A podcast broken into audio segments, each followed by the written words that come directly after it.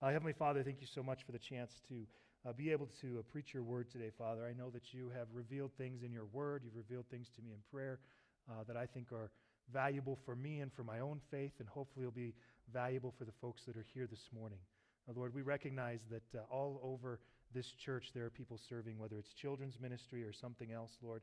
I think about the elders this morning who make themselves available, not just during the services to pray for people, but all throughout the week that they've allowed their uh, home phone numbers and cell phone numbers to be advertised. So if anybody has a need, they can be prayed for. Lord, I would ask that uh, people wouldn't be afraid to contact them and that the elders would be encouraged in the work that they do, that they would be able to give good counsel and godly wisdom. Lord, I thank you also for uh, the ministries that we get to ha- support, uh, other churches that we're able to support. And I think about Calvary uh, Harriman Chapel out there uh, on, on the Harriman Retreat Center, Lord, and uh, Father, just pray for that congregation and thankful for Pastor Jim and his decade of, of teaching out there, Father, uh, for the people who've gone out there and made that drive faithfully to help him and uh, those families out there who've uh, built relationships because of that church, not just with each other, but with you, Lord. Father, of course, we also want to pray for other churches in town. I think of Yellowstone Baptist Church and Pastor Ken Grant, and uh, he's fairly new in that ministry, Lord. I would pray that you would be using these first few years to truly build him up, that the people there would uh, be an encouragement to him, that they would get to know him and he would get to know them. Uh, Lord, that through that ministry and that relationship that they have one another, uh, that the gospel will be proudly proclaimed there, that the gospel will go out clearly from Yellowstone Baptist Church. Lord, would you just open your word to us today, that you would give us ears to hear and hearts to understand? We pray in Jesus' name. Amen. All right, so uh, here we are. We're in the Gospel of Mark. If you don't have a Bible, raise your hand and someone will bring one to you so you can follow along with us. Uh, Mark chapter 4, though, is where we are. Last week, as we've been going through this uh, sermon series through the Gospel of Mark, seeing Jesus in action, uh, last week we saw the parable of the sowers and the seed. And uh, that was, uh, for me anyway, just a good reminder of that passage that everybody knows quite a bit about. Uh, everybody seems to, anyway, have, have got a, a, a general idea of how that works. Uh, what we're going to see this morning, though, is Jesus wasn't done talking when we stopped reading. That he has more things that he's wanting to say to his disciples and to you about how the word spreads and how his kingdom grows. Uh, what we're going to see is uh, last week, we had a responsibility to be good hearers of the word. We had a responsibility to prepare our own soil to receive the word so that can grow in us. Now we're going to see uh, in the, in the uh, parables that we have in front of us today that we also have a responsibility not just to receive the word, but also to send it back out. That we should be involved in what we've received by God or what sowed, what seeds have been sown in us, that we would now sow in other people, that we would be actively moving from hearer or soil in that first parable to being the new sower of the word, that we would be the one who's going out and sowing the word of God. And so uh, I want to remind us uh, as we do these things that it makes sense for us who have received the word to become diligent to give the word to other people or, or to share the word that you heard. That's the way that we kind of want to think through this. Uh, the, for me, a simple example of this is, um, and she's not here, so I can use it, and then she'll be here second service, so I'll use a different one. Um, but uh, Debbie Reynolds, I don't know if you guys know Debbie. She sits up here, uh, but Debbie Reynolds has been uh, faithfully going to the ladies' jail here, and she takes with her sermon CDs and they listen to them, and then they have a discussion based on the sermon CDs. The word that was poured into her, she's pouring into other people, and then some of those gals have then served their time and then they come out and they get to come attend church with us. And so she's just had this great ministry, and it's not overly complicated. It didn't require her to be a theologian, it didn't require her to have all the answers. It just required her to be faithful to say, I received the word, and now I'm going to share it with other people. Sharing the word that she heard. That's the idea, that's the picture that we want to see. Uh, as we look at this, I also want to remind you that the context of a passage matters uh, when we look at a, at a, particular passage of Scripture, uh, we sometimes get very focused in on that one section of Scripture, and we forget the things that happened before, and we don't recognize the things that are about to happen. In this particular passage, the context is going to be very important. The understanding of the parable before will help us understand the parables that we're going to be looking through today. And we're going to be looking at four parables today. So I should probably get moving, right? Uh, but here's the context that matters here. In verse 13 and then verse 35, and we'll kind of bracket the things we're going to be looking at in verses 21 through 34 today. Uh, but I want to remind us that Jesus told a parable. The disciples did not get it. And so they took Jesus aside and said, Help us understand. And then Jesus says this in verse 13 of Mark 4. He said to them, Do you not understand this parable? How will you understand all the parables? So there's something in the way Jesus helps them understand this parable that will be valuable for them as they approach all other parables. It's almost as if he's giving them some sort of a key to the understanding. And I think we'll see that played out here. Uh, but remember, he was very focused on this idea that those who would receive the word, that the word would grow up on them, that the word would begin to grow in their faith and in their life. And then the second part of the context we want to look at is after the passage we're looking at today. In verse 35, it says, On that day. So, what this is telling us is all of these parables that he's telling in this particular case apparently are all happening in one day that Jesus taught them in order. So, what that helps us do is not take each parable individually as if it's its own thing, but it reminds us that they're all interrelated somehow. It's not always like this in the Gospels. There are sections in Matthew and Luke in particular where it's just kind of a retelling of a bunch of the parables, but there's no, uh, no guarantee that those are linked by time or location or any of those things. It's just uh, a situation where the, the gospel writer is just retelling. But in this set of parables, we're told by the context that all of these things are somehow linked. There's some value in understanding the first parable so that you can start to understand further the parables that follow after it. So let's get at reading these parables here. We'll look at the first one. Uh, luckily, each of these parables is short compared to the parable of the sowers, so that will help. Uh, it says in verse 21 And he was saying to them, A lamp is not brought to be put under a basket, is it? Or under a bed? Is it not brought to be put on the lampstand? For nothing is hidden ex- except to be revealed, nor has anything been secret, but that it would come to light. If anyone has ears to hear, let him hear. So he tells this first parable, but he's telling it after explaining to the disciples what the previous parable meant. He then immediately moves into this thing where he says, Look, nothing is hidden. There's nothing hidden. Everything is to be revealed. What he's saying to his disciples is, I'm not telling these things to you in secret so you can keep them in secret. I'm telling these things so that you can share these things with other people. Everything that you're hearing now in secret, reveal later. He'll say that again in the book of Matthew. Matthew chapter 10, verse 27. That's to the left in your Bible if you're looking for it. But Matthew 10, 27, Jesus says this What I tell you in darkness, speak in the light.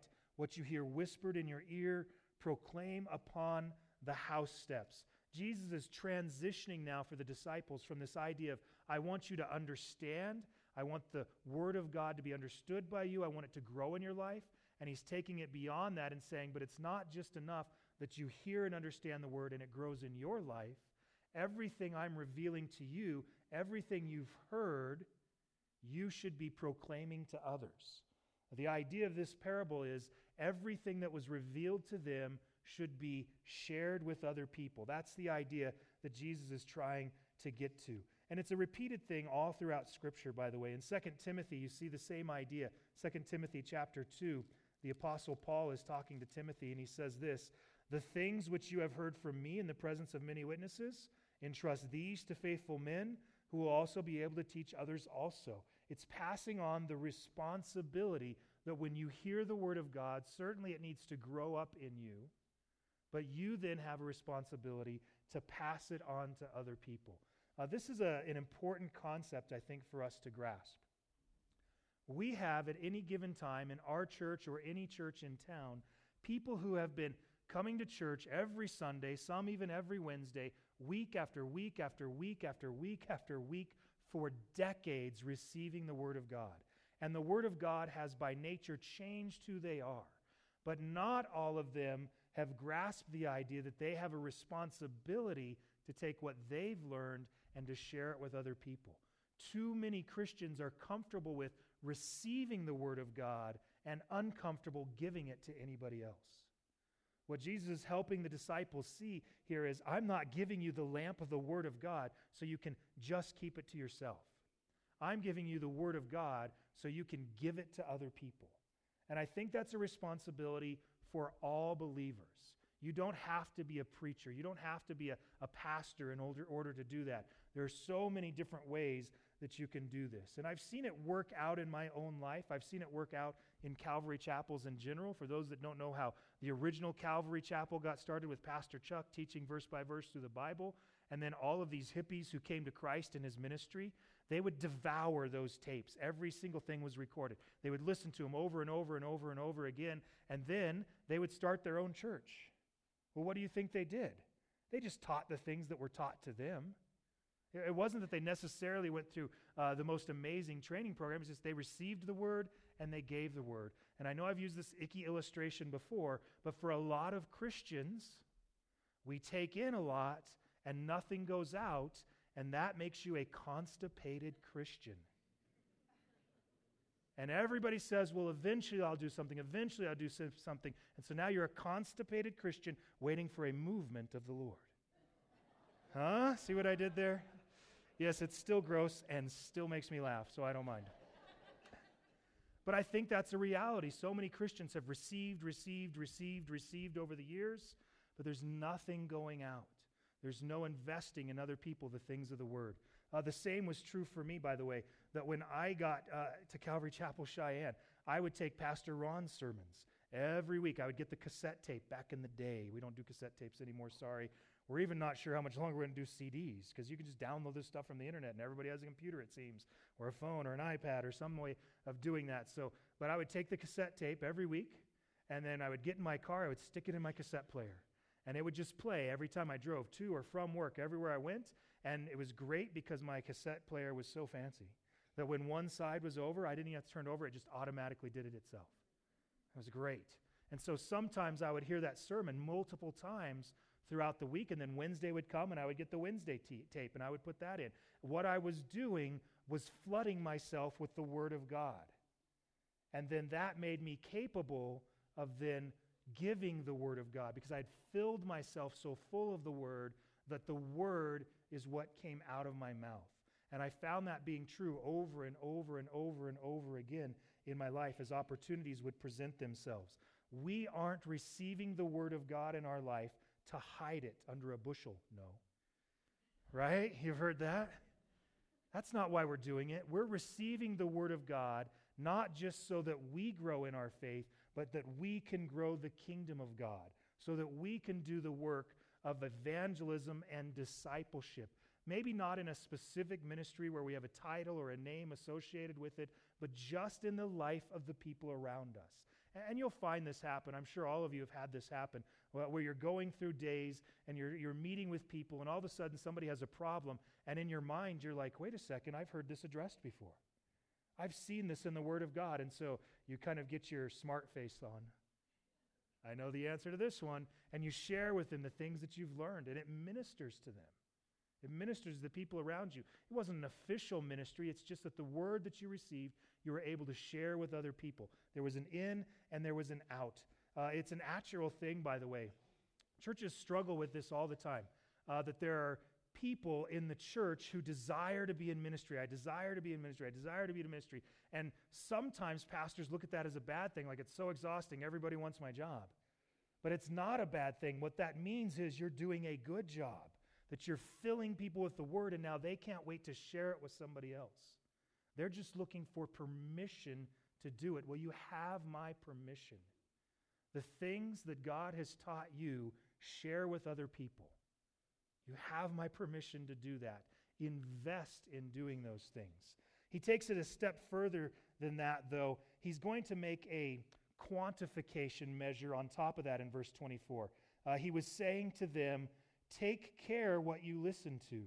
By your standard of measure, it will be measured to you, and more will be given you besides. For whoever has, to him more shall be given. Given, and whoever does not have, even what he has shall be taken away from him. Now, this might seem confusing, but if you fit it within the context, he says in verse 23 if anyone has an ear to hear, let him hear. And then in verse 24, he says, Take care what you listen to. So it's all in the same context of these parables that they're receiving.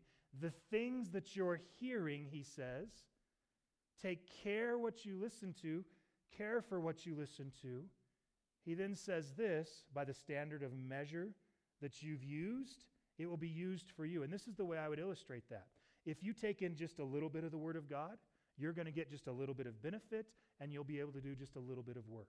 If you take in a lot of the Word of God, you'll get a lot of benefit and you'll be able to do a lot of work. By the standard with which you measured the Word into your life, you're able to give it out. And so think of it in these terms. Uh, this is my great illustration for the day. Look at this. Huh? This is a measuring cup. This is the one that you get with your lemonade. and if you take the Word of God and, and you measure it out into your life and pour it into you, you get this much back. But nobody wants to do just the measuring cup, right? There. You want to really measure out the Word of God. Why would you go with the little cup when you could supersize it?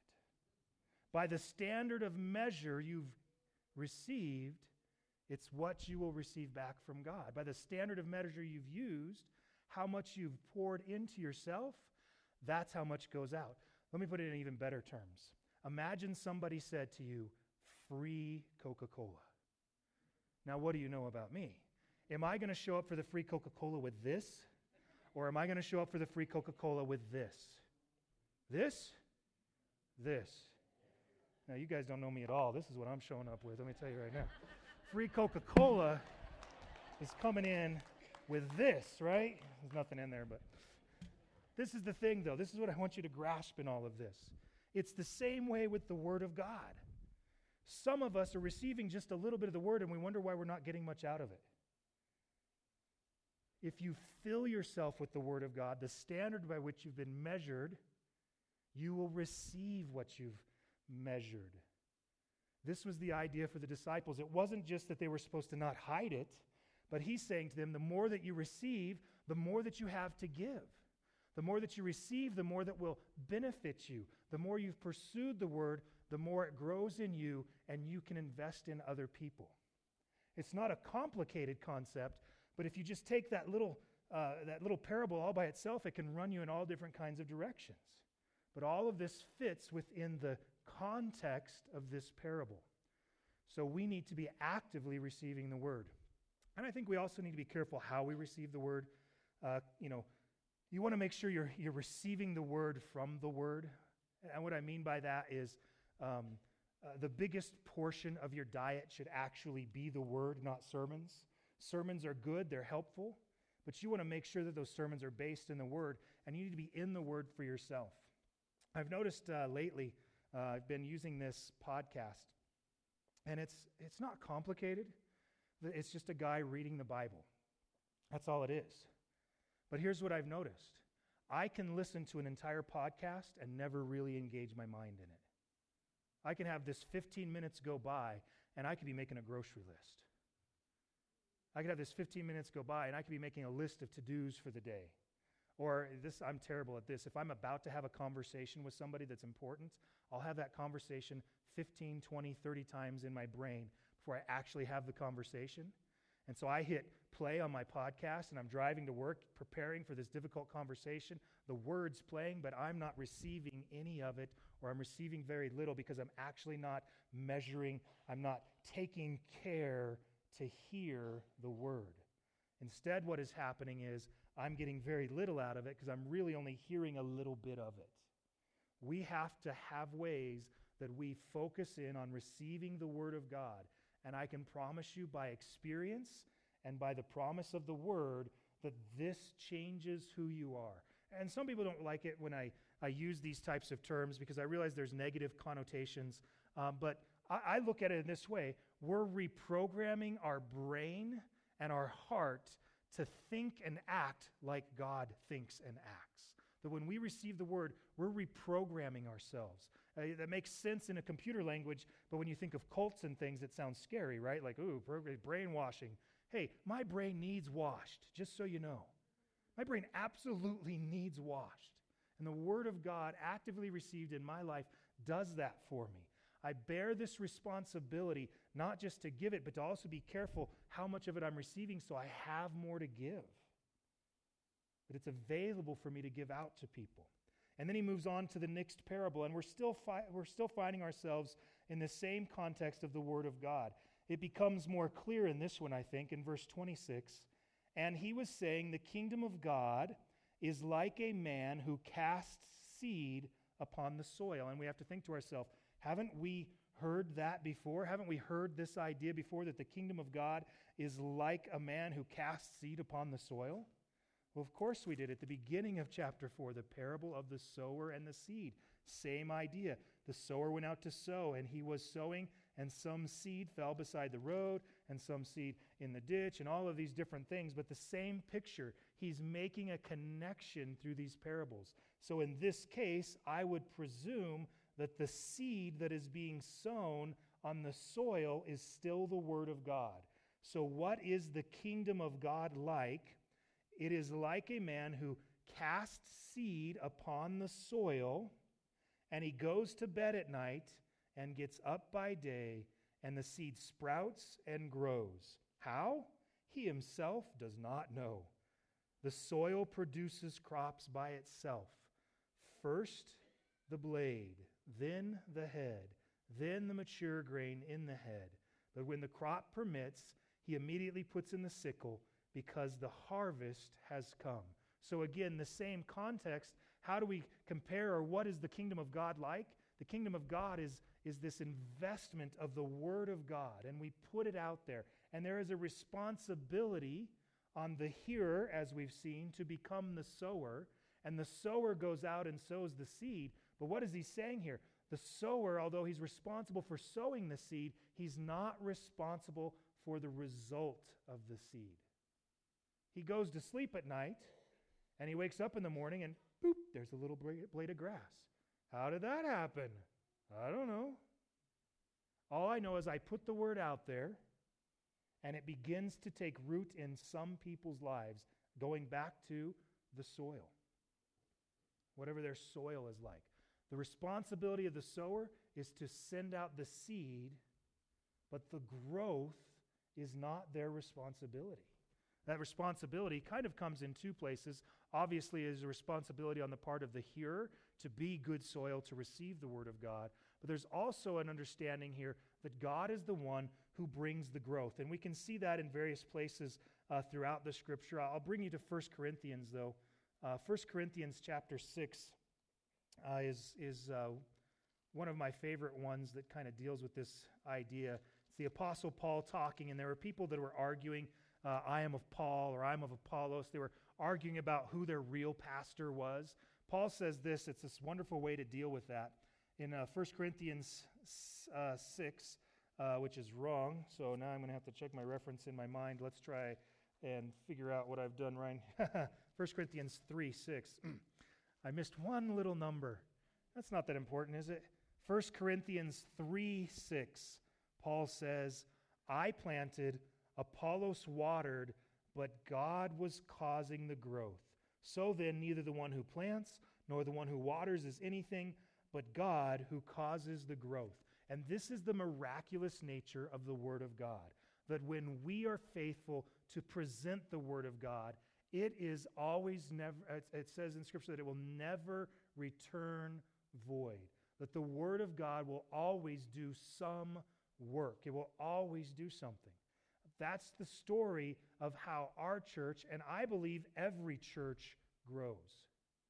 That as we cast out the Word of God, it goes out and plants in the lives of people, some good soil, some bad soil.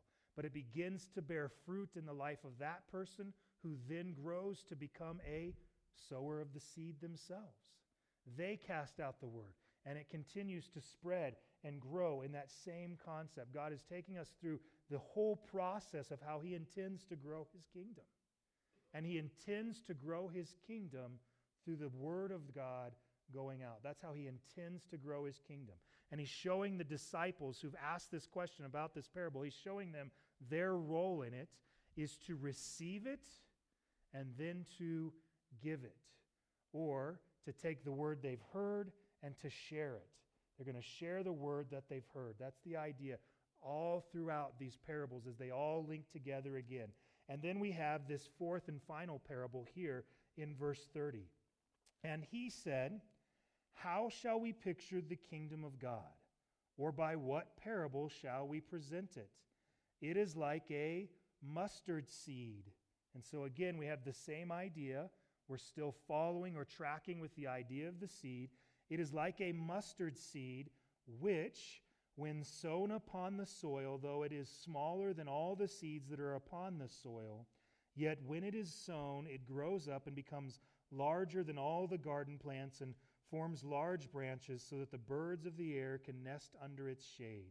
And so he's now describing, again, the seed going out. In this case, he's specific. It's a mustard seed, a, a tiny little seed that goes out and it's planted. But that seed grows to create something large enough for birds of the air to nest in it.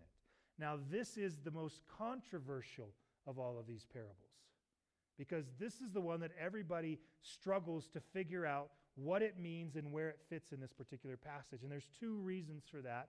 The first reason is a mustard seed in the traditional form that we think of mustard does not grow into ginormous trees. That's not what really happens there, that it would be more considered like a plant. But oddly enough, in the Middle East, you will find mustard plants that will grow to be 10 foot tall. And so, his picture here is of this something tiny growing to be huge, and then the birds of the air being able to, to land in it. So, for us, sometimes it's a little confusing because we try to take the illustration and compare it to what we already know and understand instead of looking at it just in the context of the scripture there. In the context of the scripture, it's growing. Now, the controversy comes in when some people say, yeah, if a mustard plant grows big enough that birds can nest in it, that's deformed. So, what this is teaching us is that the Word of God has grown up to be so big that it's deformed. And that's actually the most common teaching of this passage. And let me tell you another way that they get here, by the way. Uh, it's, not, uh, it's not for lack of trying to be contextual. The way they would get to that next step is it says, the birds of the air nest under its shade. And they say, I want to stick in the context. So they look back at the parable of the sowers. And in verse 4, he was sowing, and some seed fell beside the road, and the birds came and ate it up, which he describes for us in verse 15 what that means. It says that the, the, they hear, but immediately Satan comes and takes away the word which has been sown in them. So they take the bird, who was defined by Jesus as Satan there, and they put it in this passage where they see a bird again, and they say, So obviously, what he's saying is the kingdom has grown so big that Satan is in the midst of the kingdom there destroying people. And that's the most typical understanding of this passage. I'm going to give you a different, an alternate view. Alternate view, alternate view. I'm going to give you my alternate view. I'm saying that this is the exact opposite that this is actually a good thing, but it's drawing not from just the immediate context, it's drawing from the prophetic context. That this phrase, and depending on what version of the Bible you have, it might be like this for you, but in verse 32, when it says the birds of the air can nest under its shade, in my Bible is in all caps, which tells me it's an Old Testament quote, which would be Jesus' way of, of when he brings out an Old Testament quote of connecting his teaching to something that's happening in the Old Testament. Well, it's this quote of Ezekiel chapter 17. And what we find in Ezekiel 17 is this prophetic picture of the nation of Israel after they go through all the struggles, where basically it's going to be said that the nation of Israel actually grow to such a place, it'll be so big that the birds of the air will be able to nest in its tree. And it describes those birds then as the nations coming to find rest in Israel, which is fulfilled in Jesus Christ who has brought the Gentiles now in, where the nations find peace in Jesus, the fulfillment of that. So I actually think this is a good translation. I think this is a good way of understanding this. What he's saying is you just put the seed out and the seed grows, and it's amazing because the word of God is going to grow to such a point that people can rest under its branches. I'm not going to tell you which one of those to agree with. uh, just know I'm not the smartest man on planet Earth. And so if somebody smarter is out there and they have a different translation, it's okay, a different understanding, it's okay. I'm not going to be upset by that. But for me, as I try to follow through with this same concept here that Jesus is bringing throughout all of these parables, it seems to me that he's not putting this in a negative light, he's putting it in a positive light. That the smallness of just the Word of God growing out is going to grow the kingdom to such a size where we can find rest in it. That's ultimately what Jesus is trying to describe here as we go through all this. When it is sown, it grows up and becomes larger than all the garden plants and forms large branches, which again, for me, goes back to that picture of the Word of God being the seed that grows the kingdom of God. It's for me the reason, the primary reason that our church has grown over the years. Uh, I maybe have said this before, but we are not the most organized people on planet Earth. We are not really that great. And when I say we, I'm really talking about me, but it makes me feel bad. So I'm going to say we. I am not this, this visionary who can like say, this is the vision for the future. And here's step by step, detailed instructions on how we get there. And then we're going to faithfully follow that. And it's going to lead to this amazing thing. That's not who I am. It's never been who I am. I'm not really a goals guy, I'm more of a system guy. I'm like, this is what I know. The Word of God always bears fruit. I'm just going to keep putting that out there and let it bear whatever fruit it bears. Whatever happens, happens. And I think for Calvary Chapel, it came to the city of Cheyenne at just the right time. That there was a, a desire for verse by verse teaching, which was actually pretty rare in Cheyenne at that time. And so we started with Pastor Ron coming in, preaching verse by verse, and this church started to grow. And it was because what he was doing was atypical for churches. Most churches were doing more of a topical methodology. Ron was doing the verse by verse thing. And because the word was going out, there was growth. Here's an interesting thing that's happened now. In the last couple of years, I've visited a couple, uh, probably a half dozen churches, at least a half dozen churches in the city of Cheyenne. Almost every one of them is now teaching in some form, verse by verse, through the Bible. That to me is amazing. It's powerful because it's multiplying the Word of God going out. It's not that every church in Cheyenne is doing that, but there's more and more of that happening. And for me, it's powerful. It was hard to find. It was atypical, and not just in Cheyenne, pretty much all over America. There had just been this transition from expositional preaching, which some people considered boring. And so they tried to make it more exciting by being more focused, more topical, uh, more exciting, all kinds of great illustrations. Pastors actually got better at their craft, their presentation skills became a greater focus. And there was this situation where it became so individualistic in the way that it was done that there was actually more presentation, less word. But for us, there's more word. And I believe because there's more word, there's more fruit. And I believe it's multiplying again. It's now switching back across America where now expositional preaching has again taken on the cool factor, and the cool churches are starting to teach expositionally. It's a neat little cyclical thing that happens in the church. I think both are valuable, by the way. I think both types of teaching are valuable.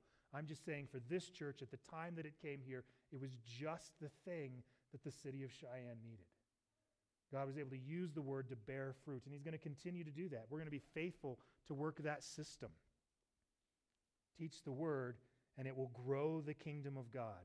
But you guys already hopefully know this about us. We're not trying to grow Calvary Chapel, we're just trying to grow God's kingdom. And so we don't care if we have to start other churches in other places around town. We don't care if we're investing in other pastors. This is one of my favorite things that I get to do right now. Uh, I learned recently that I'm now the old guy in Cheyenne. I don't know how that happened, but apparently, if you've been at the same church for 18 years, they start to look at you because all those people are new to Cheyenne since I've been here. I still think of myself as the young guy because I'm young. See how that works? but they don't think of me that way. A lot of these pastors have been here since I've been here. Like they're more recent. And so now I, almost on a weekly basis, have this opportunity to invest in pastors from other churches. You know what I tell them to do? preach the word. Just preach the word. Preach the word over and over and over. That's what I insist upon. That's what I ask of them. Because I know that the word has more power than their way or their process of doing church. There's value in both, but the real power comes from the word of God. The kingdom grows as the word goes out, and it's going to grow to such a large and amazing thing, and has obviously done so, that is now spread throughout the entire earth. The gospel message, the seed that was planted by Jesus Christ in the 12, has multiplied generationally now to spread throughout the whole earth. And there are people from every nation, tongue, and tribe who are resting in the branches of the kingdom of God because of the word of God going out. And then Jesus uh, completes in Mark here in verse 33 with many such parables, he was speaking the word to them so far as they were able to hear it. And he did not speak to them without a parable, but he was explaining everything privately to his own disciples. And so it gets back to the same idea. Everything that Jesus was teaching, he was explaining in greater detail to his disciples. There was an expectation that the things he explained to them, that they would later explain to other people. He was filling them with the word so that they could take the word and fill other people. He was planting the word so that they could take the word and plant the word. It was kind of this continual picture. He was sharing the word so they could share what they heard. That's the idea. Now, how do we practically do that? Not every one of us is going to be in a pulpit, right? Not everyone has the exact same circumstances or opportunity that I've been blessed with. For me, sharing the word that I heard, that's easy. That's what I do every Sunday, every Wednesday. It's built into my life. It's kind of a nice thing. I'm pretty lucky, really. I've got to be honest with you. Blessed would probably be a better word. But I honestly believe a, a big reason that I'm here is because I was receiving the word so actively. And God said, Well, this guy's been receiving the word so actively, I'm going to gift him to now teach the word. And he gave me the gift and the opportunity to be able to do those things. It was never planned or purposed in my heart.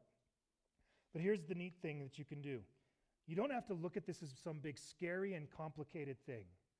There's like the easiest ways in the world to do this now. The internet, by the way, has done an amazing thing for the Word of God. I want you to think about this for a second what you can do with the internet. The internet has on it the very Word of God. And you can share that with other people in a bazillion different ways. Whether it's just typing on Facebook a verse that you really love, man, I, heard this verse today, or I saw this verse, and you just put the word on your Facebook page, and people will either read it or they won't. The good soil is going to read that, and it's going to grow up in them. Those that are bad soil are going to ignore it because that's what bad soil does. Satan has already prevented them from receiving the word. They have a difficult circumstance. But you now took the word that you received and you literally clicked share and shared it with other people. Tom, Pastor Tom, does this on Sundays uh, he, he sneakily takes pictures of my slides. And every once in a while, there's a good one. And he's like, hey, that's a good slide. And he takes that picture and he posts it on the church Facebook page. And then other people share it. It just, it took the word that people heard and then multiplied it, sent it out to somebody else. That is so very simple. It's so simple. It's something pretty much anybody can do. And it doesn't have to just be on Facebook. Not everybody's into technology. Uh, I recently uh, heard there was this uh, tornado that went through Cheyenne or outside of Cheyenne not too long ago, and there was a house that was destroyed. And in their house, they had all these Christian plaques and verses all over the place. And the tornado hit their house and spread all of those all over the neighborhood. And so the neighbors were picking up literally these verses that had been on somebody's wall and carrying them back. And I, I think this belongs to you. Oh, the joy of the Lord is my strength. Thank you. It was I, literally the word was spread. Now, I'm not saying, you know, fill your house up with plaques so in hopes that someday you get hit by a tornado. but as she put those up in her house, everybody who came to their house saw the word of God. It was shared. If you're at your office, simple things, whether it's just a little plaque on your desk, just sharing a verse, or maybe a little more complicated, a little more daring, set your Bible right there on the corner of your desk and just wait for somebody to ask, What's that? What's you reading? Oh, by the way, this morning I was reading my book. And this is what I read this morning.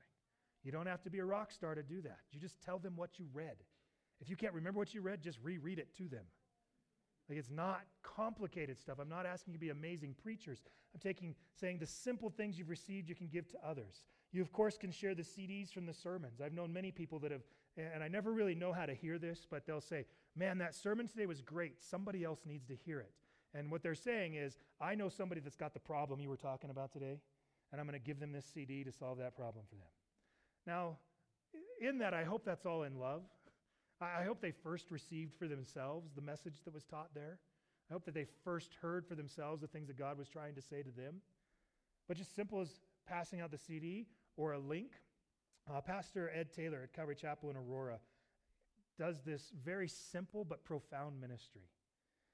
He's just every Sunday preaching sermons, and he preaches at conferences and things like that. Well, every couple of weeks, he'll have a sermon either that he taught or somebody else taught that he thought was good, and he just sends it out to the people on his little text message list there, people he wants to encourage. He's, he'll just say, it'll say something like this This word really encouraged me this week. And then he'll just text it. And there's this little link to this sermon that he heard, whether he preached it or heard it himself. And then I'm just like, oh, there it is. I'm receiving from him what he heard. He's passing on to somebody else. So simple. Now, it can get more, more complicated if you want to. Uh, one of the things that I think is so powerful is just conversation. Uh, how about this? When everybody's talking about their weekend, just say, hey, what did you hear in church this Sunday? Now, a lot of the people that you might talk to don't go to church. And they'll go, nothing, what did you hear? Because they'll think it's gossip. Ooh. What did you hear in church this weekend? Oh, well, what I heard is I have to share the word that I heard. And here's what I heard the word of God builds the kingdom of God. And it's just that simple. If you invest a little bit of the word in your life, you get a little bit of benefit. But if you invest a lot of the word of God in your life, you're going to get a lot of benefit. You start a conversation. You can also do that with people who you know heard the same sermon as you. This is a great one that we've done with our kids at different times, particularly when they visit other churches. But just in general, we'll just say, So, what did you learn in Sunday school today? So, what did you learn in church today? And it starts just a simple conversation. There's just a simple sharing uh, that goes on with that. I'm going to pick on somebody who is in the room right now, uh, Bob Goodall over here. Uh, he's got a blog that he does. And every once in a while he goes, Hey, your sermon was in my blog this weekend. Something you said, he heard something in the sermon, he takes it, he posts an expanded view of it from his perspective in his blog. Very simple thing. You can do that just a Facebook post as well, but just taking something you heard, just expand it a little bit, make it more personal for you, and now you've got something that you can share with other people. Not complicated. It's not difficult. Uh, there's other things you can do. Uh, my wife and I, for a long time, did a home fellowship that was based on the sermon series. Wherever we were in the Bible, our home fellowship was based on that passage. It was so simple. Now, we did it backwards. What we did was before I had even prepared the sermon, so the week before I preached it, so like we would meet, I think, I don't remember what day of the week we met, but anyway, we would meet on a weeknight at our house and we would look at the verses I was going to preach on the next Sunday. For me, it was, it, was, it was cheating. It was like, I want to hear what people are thinking about this passage so I now know how to preach it to them, right? But it was just this simple idea. We would just read the verse and then say, So what do you think about that? And then the people in our home fellowship would start talking about the different ideas that were in that passage. And they kind of would correct themselves. Every once in a while, somebody would say something just weird that wasn't really there. And somebody in the group would go, No, you're wrong. Maybe not that bluntly, but they would offer that alternate view of it. It was just a very simple idea, just a simple, small group fellowship thing. You can do this in the coffee shop at work, you can do it in the lunchroom at school. It's just a conversation centered around the text. Another idea uh, that I, I, think is uh, pretty powerful is just the ability to counsel others with the Word of God. Still, my favorite story is, and I don't do it as often as I used to, but for years, I used to repeat every Sunday Romans 10 9. If you confess with your mouth Jesus is Lord and believe in your heart God raised him from the dead, you will be saved. And then Mickey, this gal from our church, came to me and says, Pastor Sean, you won't believe what happened. I told my mom, if you confess with your mouth Jesus is Lord and believe in your heart God raised him from the dead, you will be saved. I'm like, Okay. She goes, No, no, you don't understand. She was dying, and she said to me, Tell me the gospel. And all I could remember in that moment was, If you confess with your mouth Jesus is Lord and believe in your heart, God raised him from the dead, you will be saved. And I'm like, Boom. How powerful is that? She just shared what she heard, right? She shared the word she heard. That's all it is. It doesn't have to be complicated. I'm going to pick on Gail now, by the way. Hi, Gail. Gail has this amazing women's Bible study going right now. She just took our statement of faith, and every week they take a piece of our church's statement of faith and they study it out inductively. She took the word that she heard and she's sharing it with other people. It doesn't have to be complicated. There's all kinds of ways that you can share the word of God. You've received from God, and I'm not talking about just in my sermons, but even as you read the word of God, or if you hear something on, on the radio on Grace FM or something like that, there's just these very simple things you can do to plant the word, to sow the seed, to see what growth God causes. And I think if you're faithful to do that, you will be surprised to see the growth that God brings. That incremental, slow growth, not just of his kingdom, but of the people that you invest the word in. Or as it said in that one, that one parable, first the blade, then the head, and then a mature grain, as you just send the word out, specifically to certain people or generically to the world, that the word will do its work. Amen? Well, let's pray. Heavenly Father, I thank you for the chance to be able to share your word. And I thank you for uh, just that, that great reminder that all throughout history you've filled people with your word who then in the overflow shared that word with other people. I'm thankful that uh, there were people who shared your word in my life. I think of, uh, of people local like Pastor Ron.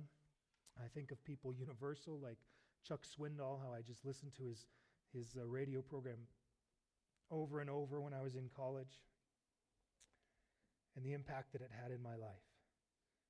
Lord, I would pray for each of us here, though, that we would be listening to your Holy Spirit and that your Spirit, who's prepared good works for us in advance, would point the good works we're to walk in, would show us the circumstances where we can share your word, both in small ways and in great ways. And then we can entrust you to do with it what you want. Well, Father, we thank you and we love you today. In Jesus' name, amen.